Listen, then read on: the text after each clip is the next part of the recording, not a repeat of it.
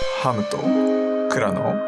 ハムクラジオはい、皆さんこんにちは、ハムです。今日はですね、ちょっと対象を SNS 初心者の方へという風に絞ってみました。ちょっとですね、あることを考えていて、そのちょっとあることって後半で話そうと思うんですけど、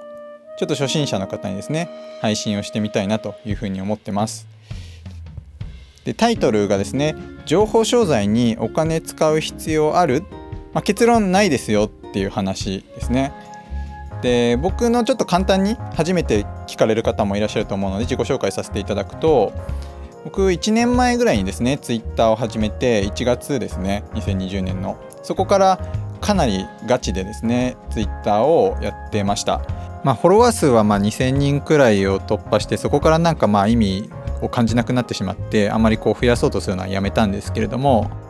で Twitter をやっている中でバンドを組んだんですね。でそのバンドの、まあ、PR のためにスタイフを始めたんですけれども始めて2ヶ月で、まあ、解散しちゃったんで12月からですねスタイフを1人で、まあ、同じアカウントなんですけれどもガチでまあやっているというところで、まあ、スタイフでの主な活動は、まあ、これにあるような自分で演奏した曲とか自分で作った曲を BGM に乗せて、まあ、価値観とかについて喋ってるっていうのが主な活動になってます。でこんな僕がですね SNS 初心者の方に言いたいなというふうに思ってるのは、まあ、情報商材にですねお金使うんじゃなくて無料で情報を集めまくってで仮説を立ててひたすら行動を継続すれば OK ですよっていうことをまず言いたいなというふうに思ってます。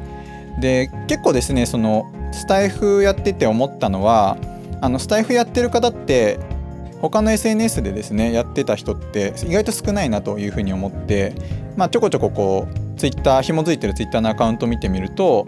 まあ、フォロワーさん3桁とかですねいう方が結構多くてあスタイフ始めるまで SNS とかあんまりやったことなかった人たちも結構多いのかなというふうに思ったんですよね。まあ Twitter なんて、まあ、2ヶ月3ヶ月ぐらいですねちょっとガチであのやってればフォロワーなんてすぐまあ4桁やろうと思えば行くので、うん、3桁ぐらいでいるってことはまだまだ始めて日が浅いとか、まあ、行動量がまだ少ないとかっていう感じなのかなというふうにまあ思うんですけれども、まあ、そんな方々が結構まあ陥りやすいというか、まあ、実際僕がですねめちゃくちゃ情報商材をですね、まあ、昔買いあさりまくったと いう過去がありまして、まあ、その反省も含めてですねちょっと皆さんにですねあの聞いていただけたらなというふうに思ってます。で僕がですねもう考えるともう何やってたんだろうなというふうにま思うんですけどちょっとやったことのある遍歴お伝えすると、まあ、ノートでですね、まあ、大体いろいろちっちゃいものから高いもの合わせて多分合計3万ぐらいはま多分使ってますね。うん。でプラス途中でですね MLM っていう、まあ、本当にこう情報商材の権限みたいなですね、まあ、いわゆるマルチレベルマーケティングっていうやつに、まあ、初期投資で5万払って1ヶ月で辞めてます。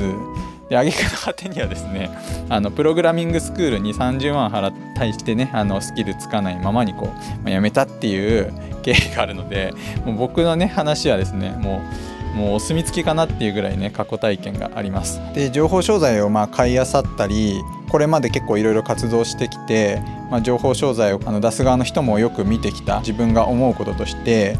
この初心者に向けたチュートリアルみたいなそういう商材っていうのは商材を出す側からしての一番初心者向けの商品なんですよ。これどういうことかというと、まあ、皆さんそれなりにですねこう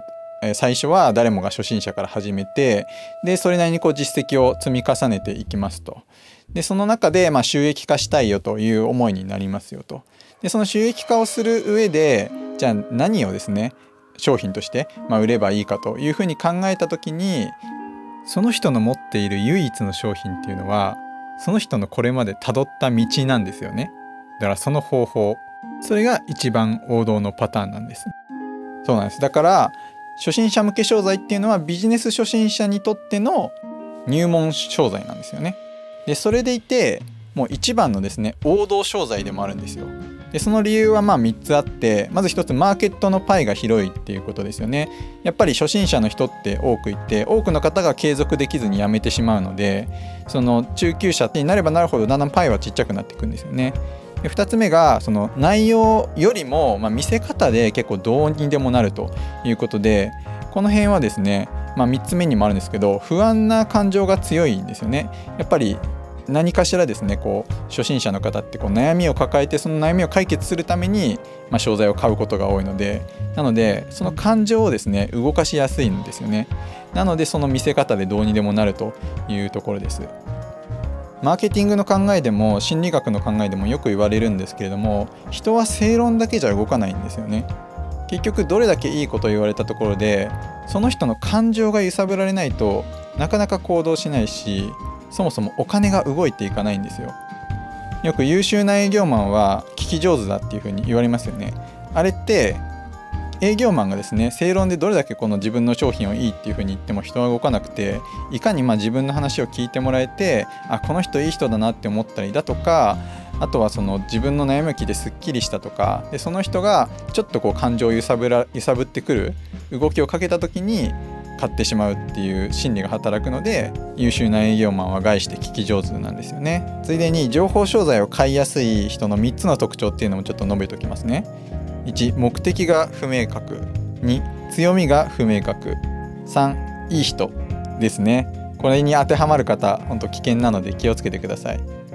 まあ、例えばツイッターだともう完全に市場は成熟していてもう伸ばし方だとかねインフルエンサーがその稼ぐ手段みたいなところで結構定番のね商材がもう売られているのがかなり明確化しちゃってるんですけれども、まあ、スタイフはねこう徐々に徐々に出てきてるかなっていう感じで、まあ、最近伸びてきている人たちの中でまだまだ無料でやっている人も多いですけれども一部の人がま少し有料でやっているようなパターンも見受けられますよね。あで別に僕は情報商材をま否定しているつもりはなくて、まあ、そもそも売ってる本とかって情報商材ですよね。で他にもいろんなこう内容のね濃い情報商材とかもいっぱいあると思っていてそれは僕もいっぱい買ってますしその情報商材を売ること自体を否定しているつもりは全くないんですけれども、まあ、初心者向けのそういう情報って、まあ、どこにでももういくらでも無料で転がってるし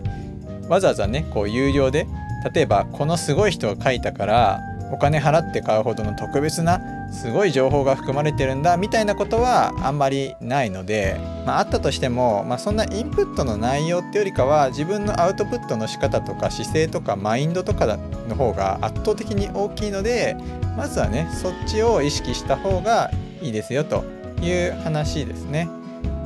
はいということで今日は SNS 初心者の方に向けて情報商材を買った方がいいの？と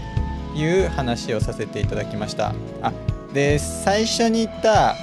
僕がなんかいつものコンセプトと違いそうななんでこんな初心者向けのなんか伸ばし方みたいな話をするのかっていうことについてはちょっと長くなっちゃったのでもう一回ちょっと同じようなテーマで話を明日するのでそこでちょっと話したいなというふうに思います。はい。